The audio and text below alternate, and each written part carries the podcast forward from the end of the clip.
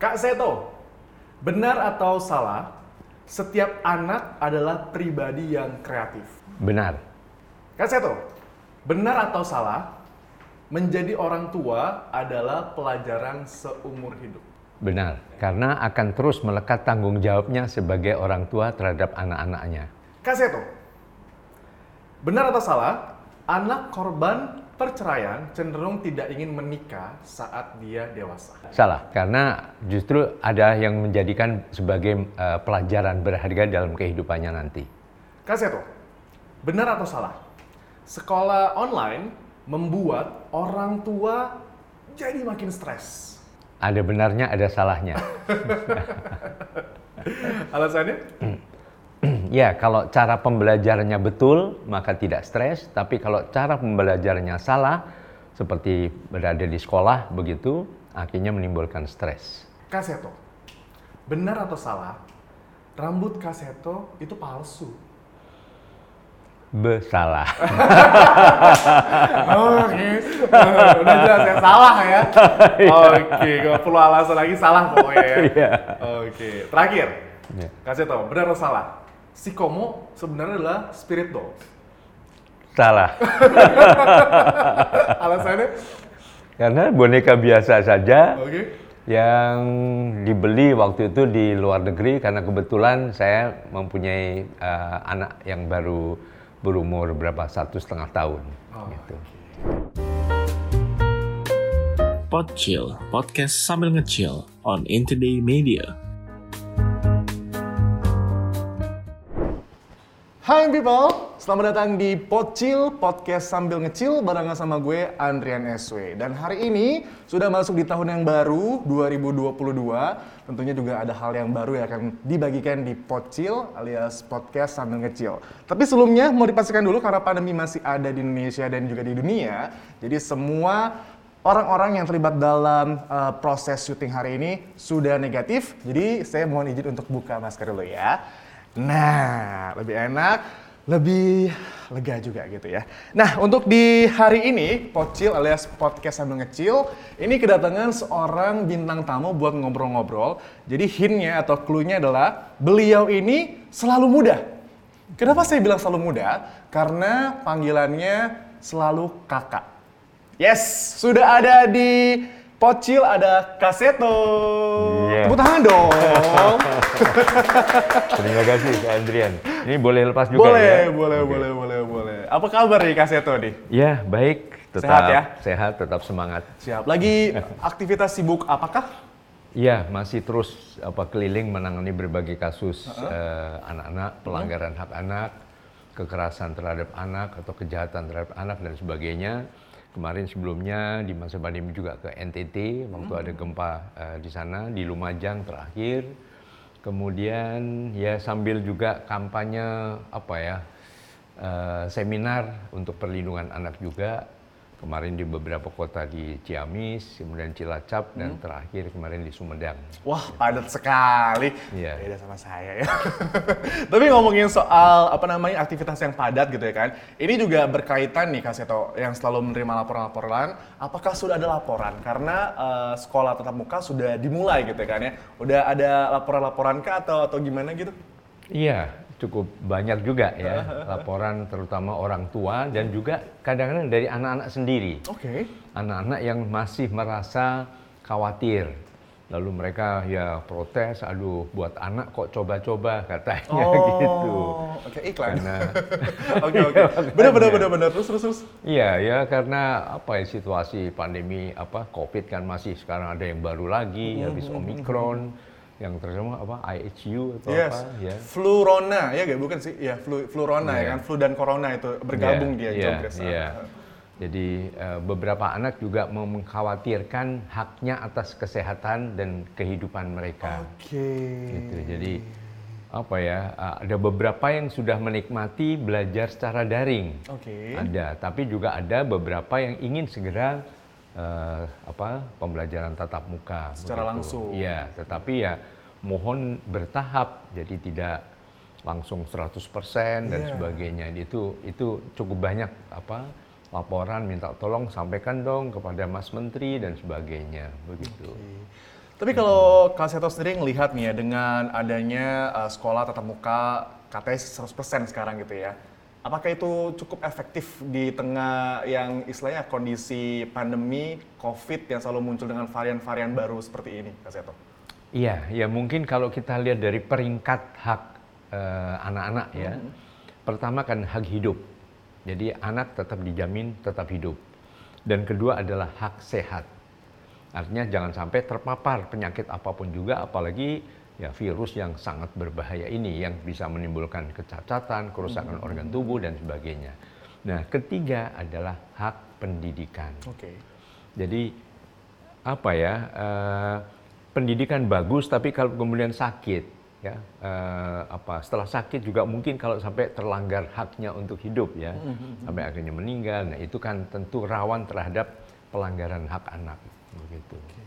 Tapi kalau ngomongin soal sekolah tatap muka, sebelumnya juga ada istilahnya apa ya, sekolah secara daring alias online gitu. Mm -hmm. Ini mm -hmm. bisa dibilang ada efeknya, ada plus, ada minus ya kan, terutama untuk anak-anak di sekolah dasar SD. Iya. Ya kan. Iya. Kalau misalnya Kaseto lihat sendiri, bisa di apa ya, dijelaskan nggak sih melihatnya ini plus minusnya apa gitu terhadap sekolah daring atau online ini? Iya. Uh, saya mengambil catatan dari Kementerian Pemberdayaan Perempuan dan Perlindungan Anak. Hmm. Itu uh, salah satu dampak dari sekolah daring ini 13% anak-anak mengalami depresi. Oke. Okay. Itu bahkan ada yang yang tekanan jiwa sampai dirawat di rumah sakit jiwa, ada yang sakit mata, kemudian lalu ya seperti saya pakai kacamata. Iya iya, saya juga pakai kacamata nih. Padahal ya. sekolah daring oke terus. Iya. Nah, ini tentu bukan sekolah daringnya yang salah ya, hmm. tapi cara pembelajaran yang salah. Okay. Karena sebagai contoh saja uh, sudah dimulai sekitar ya, 15 tahun yang lalu yang sudah mulai populer semacam demikian ya. Jadi sekolah uh, tidak harus tatap muka tapi bisa jarak jauh, bisa daring, uh, tapi bisa kombinasi keduanya kadang-kadang sekolah, kadang-kadang di rumah Nah ternyata cukup banyak yang berprestasi gitu. Ya karena materi pembelajarannya tidak dilakukan dengan cara seperti sedang berada di kelas. Okay. Jadi anak dia menatap layar, guru berbicara terus, teorinya bertumpuk-tumpuk dijejalkan kepala anak. Nah kadang-kadang sering ya tidak tidak efektif seperti itu. Belum kalau susah sinyal, belum kuota habis, belum satu apa gadget atau apa laptop dipakai bergantian. Nah. Kakaknya, kadang-kadang bapaknya yang work from home, eh gantian dong, gantian. Nah, ini sering uh, menjadi kendala hmm. begitu. Jadi caranya yang harus diubah sebagaimana yang sering dikembangkan dalam apa yang populer dulu dengan istilah homeschooling. Hmm, hmm, hmm, ya, but uh, just not uh, not just uh, school at uh, not uh, apa school at home, tapi schooling yang homey. Okay. Jadi sekolah yang tapi serasa dalam rumah yang penuh persahabatan, tidak ada kekerasan, tidak ada pelototan mata dan sebagainya. Okay. Iya, itu cara yang tepat dijelaskan oleh Kaseto. Tapi yang sekarang lebih tepat adalah caranya kita boleh istirahat dulu kali ya, boleh Kaseto ya. boleh. ya. Cheers boleh ya. Cheers. Yes. Yeah. Nah, Kaseto, kalau ngomongin soal Kaseto dengan anak-anak, itu hmm. udah menjadi sebuah ikatan yang nggak bisa terpisahkan gitu ya kan. Hmm. Ibaratnya nih ya, pengen gitu anak-anak se Indonesia jadi anaknya Kaseto. ya gitu ya. Tapi Kaseto suka gak sih kayak uh, apa ya istilahnya kayak nargetin atau istilahnya kayak bilang ke anak-anaknya kamu cita-citanya harus jadi dokter, kamu cita-citanya harus jadi polisi gitu. Karena yang aku rasain gitu ya sendiri secara pribadi atau juga kebanyakan orang atau uh, in people juga lagi nonton, kadang-kadang orang tua itu apa ya kerap memaksakan anaknya menjadi sosok orang sesuai dengan cita-cita dari orang tua. Nah, hmm. gimana tuh? Iya, kalau zaman dulu mungkin masih hmm. masih oke-oke ya, seolah boleh-boleh saja. Tapi zaman sekarang itu adalah pelanggaran hak anak. Oke. Okay. Gitu. Artinya salah satu hak dasar anak adalah hak berpartisipasi hmm. atau hak didengar suaranya. Jadi uh, berpartisipasi menentukan kegiatannya ataupun masa depannya. Itu adalah uh, suara anak yang harus dihargai. Dan ini sudah menjadi komitmen internasional juga uh, dalam apa ya konvensi hak anak yang dicetuskan oleh PBB dan kemudian ya tahun 89 waktu itu tahun 90 Indonesia meratifikasi konvensi itu dan ini juga konvenan internasional yang hampir semua negara di dunia meratifikasi. Jadi berarti ya diakui bahwa betul bukan zamannya lagi memaksakan, kemudian ya banyak anak-anak akhirnya apa frustrasi. Misalnya ada pernah ada kasus uh, seorang ibu yang datang salah satu klien saya, hmm? dia bilang saya menyesal. Kenapa? Ini anak saya dari kecil saya paksa harus jadi insinyur, harus ini, harus ini.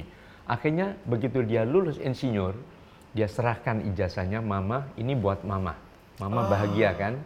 Saya mau izin main musik kembali. Waduh. Itu ibunya sakit sekali, hatinya sedih sekali. Oke, oke, oke, ya. oke, oke. Jadi mohon kepada para papa mama, ayah bunda ya, suara anak harus dihargai dan didengarkan juga.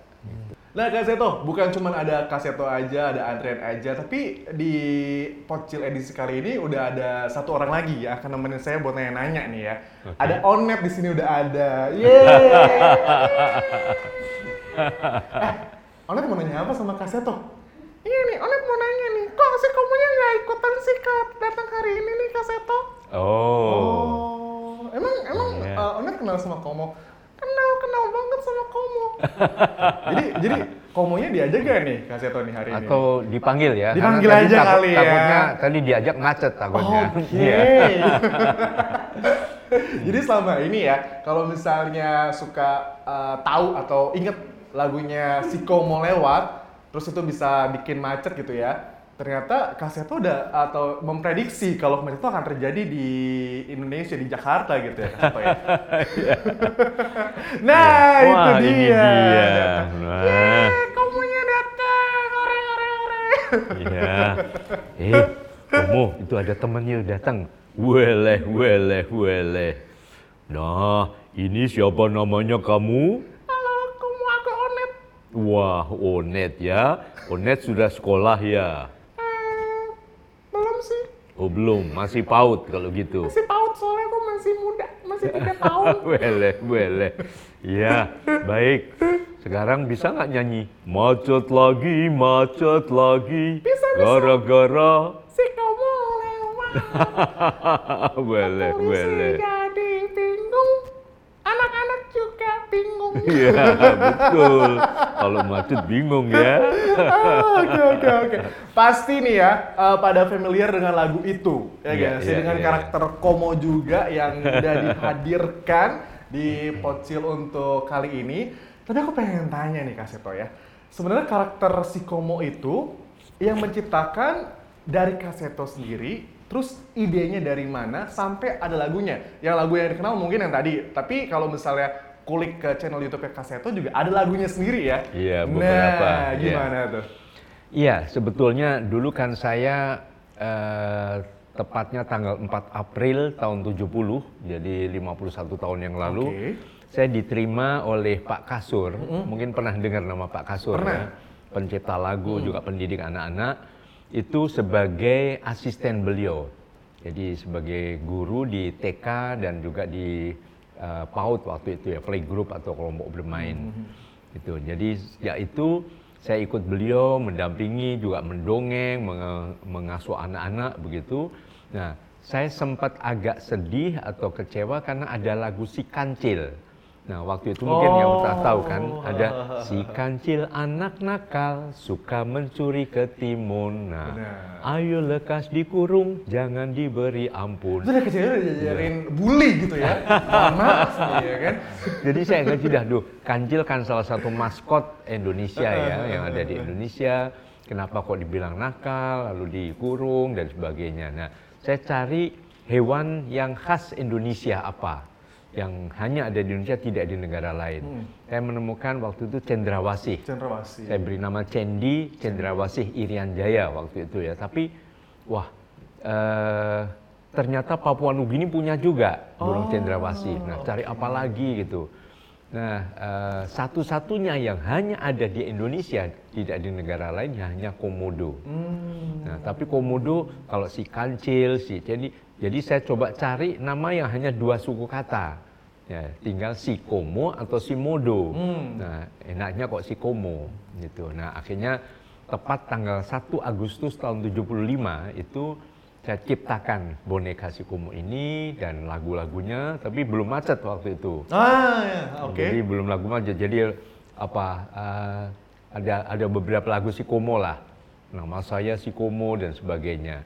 Nah, kemudian sempat populer waktu itu tahun 85 muncul di TVRI, tapi belum belum booming. Tahun 90 saya diundang oleh sebuah televisi baru, stasiun televisi baru, televisi pendidikan Indonesia silahkan boleh mengisi acara untuk anak. Saya bilang cerita boneka boleh, boleh. Nah sejak itu uh, tahun 90 mulai populer dengan dongeng-dongeng si Komo. Suatu saat diundang ke Samarinda. Nah Komo ini supaya lebih besar dan kemudian bisa menjadi bagian dari sebuah operet, akhirnya uh, kita buat apa besar dan dimainkan oleh orang. Hmm. Kalau zaman sekarang mungkin istilah seperti Barney. Yes. Ya, jadi bisa menari dan sebagainya. Nah, kemudian suatu saat uh, diundang ke Samarinda uh, di Kalimantan uh, Timur, ya. Timur ya. betul. Ya. Kemudian uh, uh, show-nya sekitar jam 10 pagi, lalu panitia bilang, "Ah, jam 8 pagi kalau bisa jalan-jalan." karena ada semacam car free day lah begitu jalan-jalan supaya memperkenalkan dan mempromosikan ayo yang mau nonton si Komo. Nah, gara-gara jalan-jalan semua ingin foto, semua ingin salaman, gara-gara itu macet jalanan. Oh. Gitu. Jadi akhirnya lahirlah ide gara-gara si Komo lewat, ya jalanan jadi macet. Macet. Gitu. Jadi Komo ini hmm. bikin macet bukan jalanan Jakarta, tapi jalanan di Samarinda. Oke oke oke oke. Hmm. Eh, aku mau tahu dong, Komo Komo sekarang sibuk apa aja sih Komo selain suka bikin macet jalanan? weleh weleh. Iya saya juga senang mengajak uh, teman-teman bernyanyi. Nyanyinya lagu anak-anak bukan lagu tentang cinta lagu-lagu orang besar anak uh, apa orang dewasa. Nah coba siapa namanya tadi? Onet, oh Onet, Onet Onet bisa nyanyi lagu anak-anak enggak coba nyanyi apa? Hmm, balanku aku bisa. Coba satu dua tiga rupa-rupa warnanya. Iya. Merah kuning kelabu, merah muda dan biru, meletus balon hijau. Tuh, bele, bele, bele. Udah capek. Ini orang tahu Bandung ya, suruh nyanyi selesai, masa udah capek gitu ya kan. Aduh. Nah ini Bel, selain si Komo yang identik dengan kaseto, ada satu lagi yang sangat identik dengan kaseto. Ada yang bisa nebak gak apa? Ada? Rambut. ya gak sih? Ini kalau misalnya ngomongin soal style rambut dari kaseto, itu bener-bener uh, dari dulu sampai sekarang nggak berubah gitu ya. Tetap apa ya istilahnya ya kayak uh, mantep lah gitu stylenya gitu ya kan. Nah tapi kalau ngomongin soal style ini sebenarnya ada inspirasinya sendiri gak sih kaseto?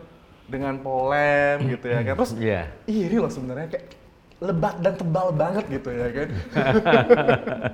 Iya.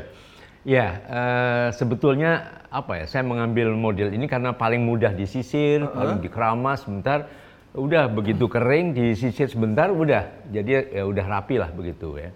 Pertama itu. Kedua, saya ini kan bandel sekali waktu kecil. Hmm. Saya belum pernah melihat anak zaman now yang lebih bandel dari saya waktu kecil. Oh ya? Saya umur 4 tahun, huh? itu udah ya naik ke atas pohon, naik ke atas genting, loncat-loncat, jatuh, kepala di bawah, bocor, dijahit. Nah, akhirnya untuk menutupi jahitannya ini saya tutupi dengan rambut poni ini okay. gitu. Jadi Berarti, itu dalam upaya untuk menutupi jahitannya. Dan jujur nggak tahu benar atau salah gitu ya. Kalau aku sih ngelihatnya karena rambut juga, jadi ini kasetnya tuh selalu terlihat awet muda. Nah, tapi punya gak sih resep gitu uh, sehat awet muda ala kaseto? Iya, resepnya sebetulnya selalu gembira. Selalu gembira. Ya, itu karena sih. belum mungkin jarang tahu saya ini masuk Jakarta uh -huh. 51 tahun yang lalu uh -huh. ini jadi gelandangan. Nah, okay. mungkin ber, apa, berhubungan dengan tadi yang disampaikan Mas Andrian ya. Mm -hmm. Waktu itu sempat pokoknya kalau sukses itu dokter atau insinyur, dokter insinyur okay. itu. Memang setelah ini kakak saya insinyur, uh, saudara kembar saya dokter. nah, saya akhirnya memaksa diri juga jadi dokter juga gitu.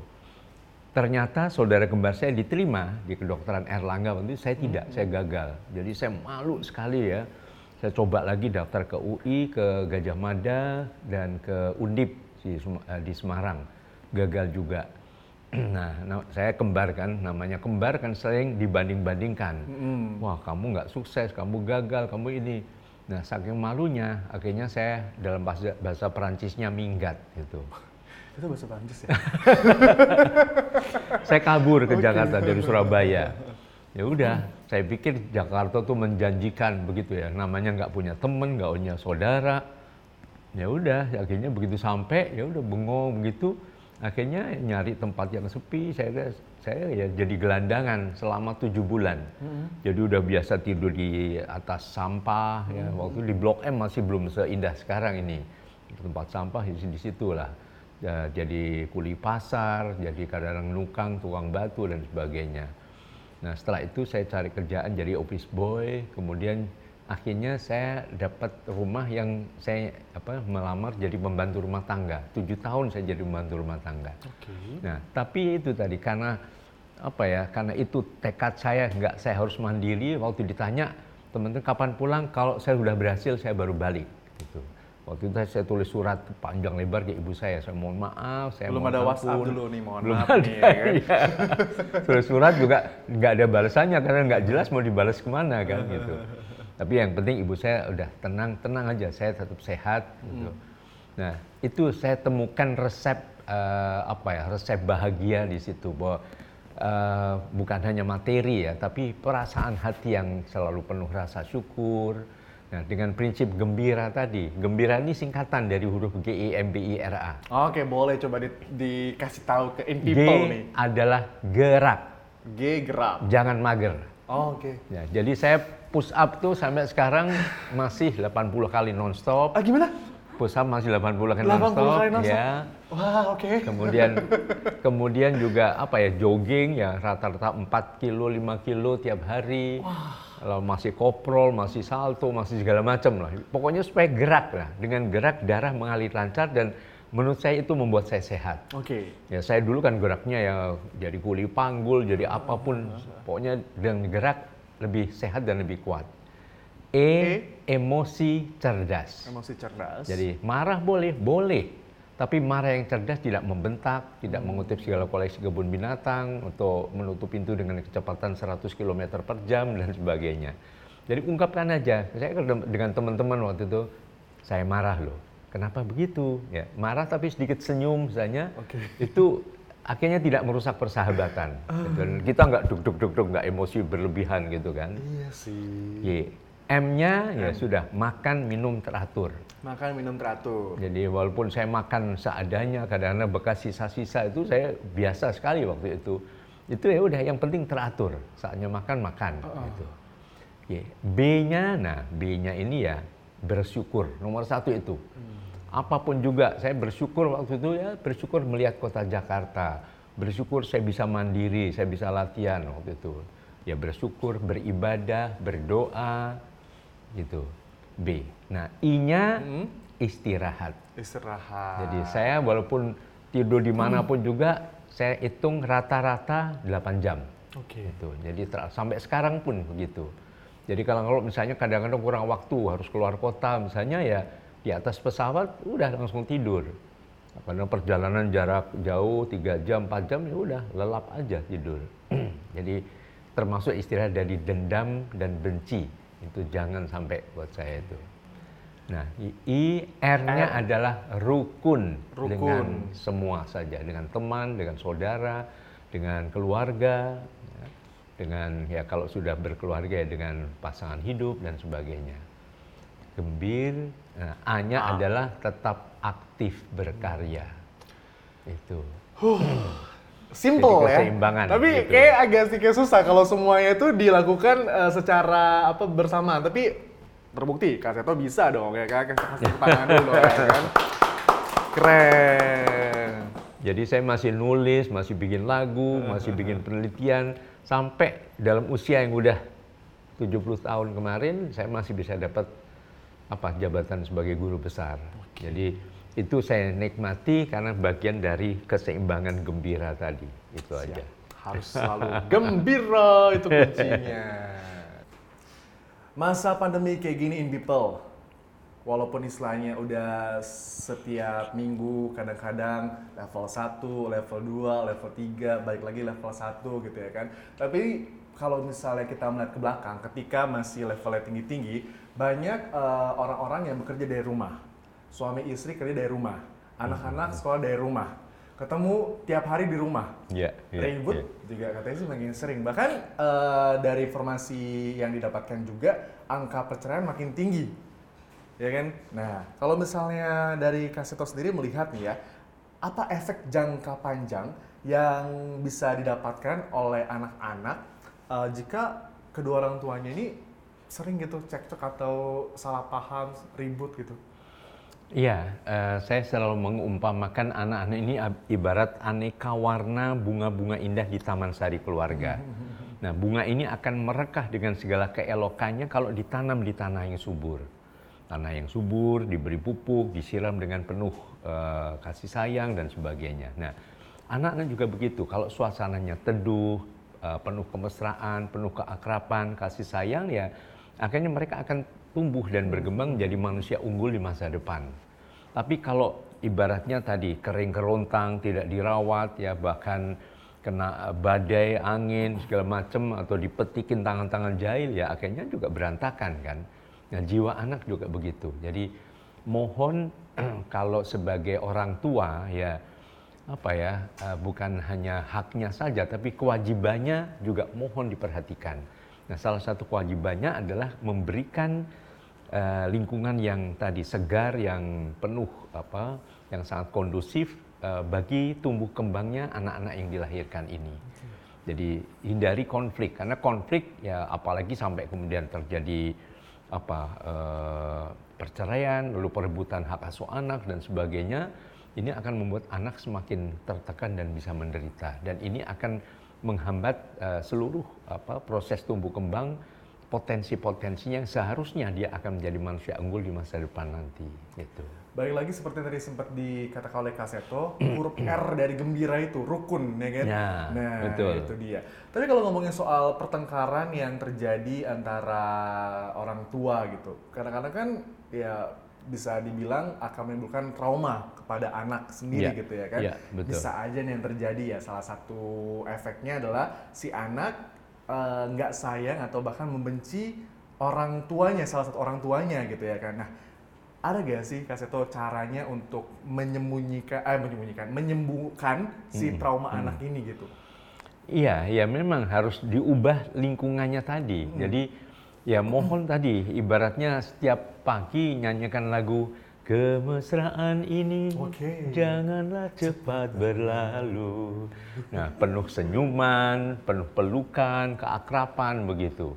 Dan ya sama eh, perasaan cinta ini ya jangan sampai apa gersang ya harus terus dirawat disirami dengan ya komunikasi misalnya misalnya kembangkan tradisi apa rapat keluarga pertemuan keluarga jadi ibaratnya mungkin diberi nama keren sidang umum MPR Apa tuh? majelis permusyawaratan rumah gitu Oke. atau konferensi meja bundar duduk mengenai meja bundar atau ngobras ngobrol bareng asik atau apa saja namanya Berarti sebisa mungkin diupayakan eh, tetap rukun gitu ya, eh, ibu, ayah, anak-anak dan amit-amit jangan sampai terjadi yang namanya perceraian gitu ya. kan? Iya, betul. Tapi kalau seandainya nih Kak Seto, itu udah harus terjadi, ya kan? Amit-amit gitu sekali lagi Iya, amit-amit. iya, nah, iya, iya. apakah seorang anak itu punya hak untuk memilih tinggal dengan ayah atau ibunya gitu, atau memang balik lagi ke pengadilan atau ada undang-undangnya sendiri? Ya, kalau tadi kembali kepada salah satu hak dasar anak, Hmm. ya kan ada empat hak dasar anak: hak hidup, hak tumbuh kembang, hak perlindungan dari berbagai tindak kekerasan, dan hak berpartisipasi. Empat hak dasar ini. Nah, berarti mengacu pada hak berpartisipasi atau hak didengar suaranya, pengadilan pun juga mohon mendengar suara anak, begitu.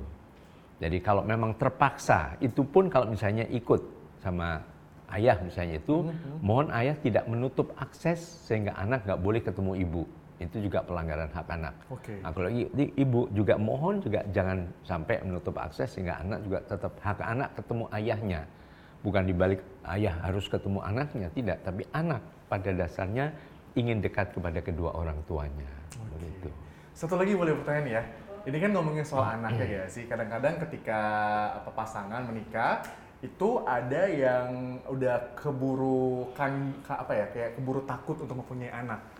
Dan akhirnya mengadopsi boneka ya lagi trending sekarang juga nih Kaseto ya kan gimana nih kalau dilihat nih karena juga aku tuh sempat gregetan juga sih ya dengan netizen Iya, yang iya. mempermasalahkan eh, Kaseto ikutan gendong-gendong boneka nih ya kan. Mohon maaf nih netizen sulit amat gitu ya kan.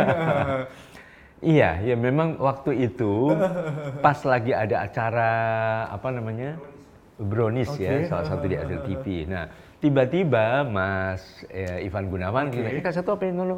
Nah, saya ini kan punya koleksi bin, apa eh, boneka-boneka juga dan saya seperti dulu seperti Mbak Ria Enes atau Mas eh, Gatot Sunyoto dan sekarang kan banyak ventriloquist eh, yang menggunakan boneka dengan berbicara begitu ya. Ya karena boneka ya saya ajak berbicara. Namanya siapa? Saya namanya. Misalnya gitu. Jadi Iya.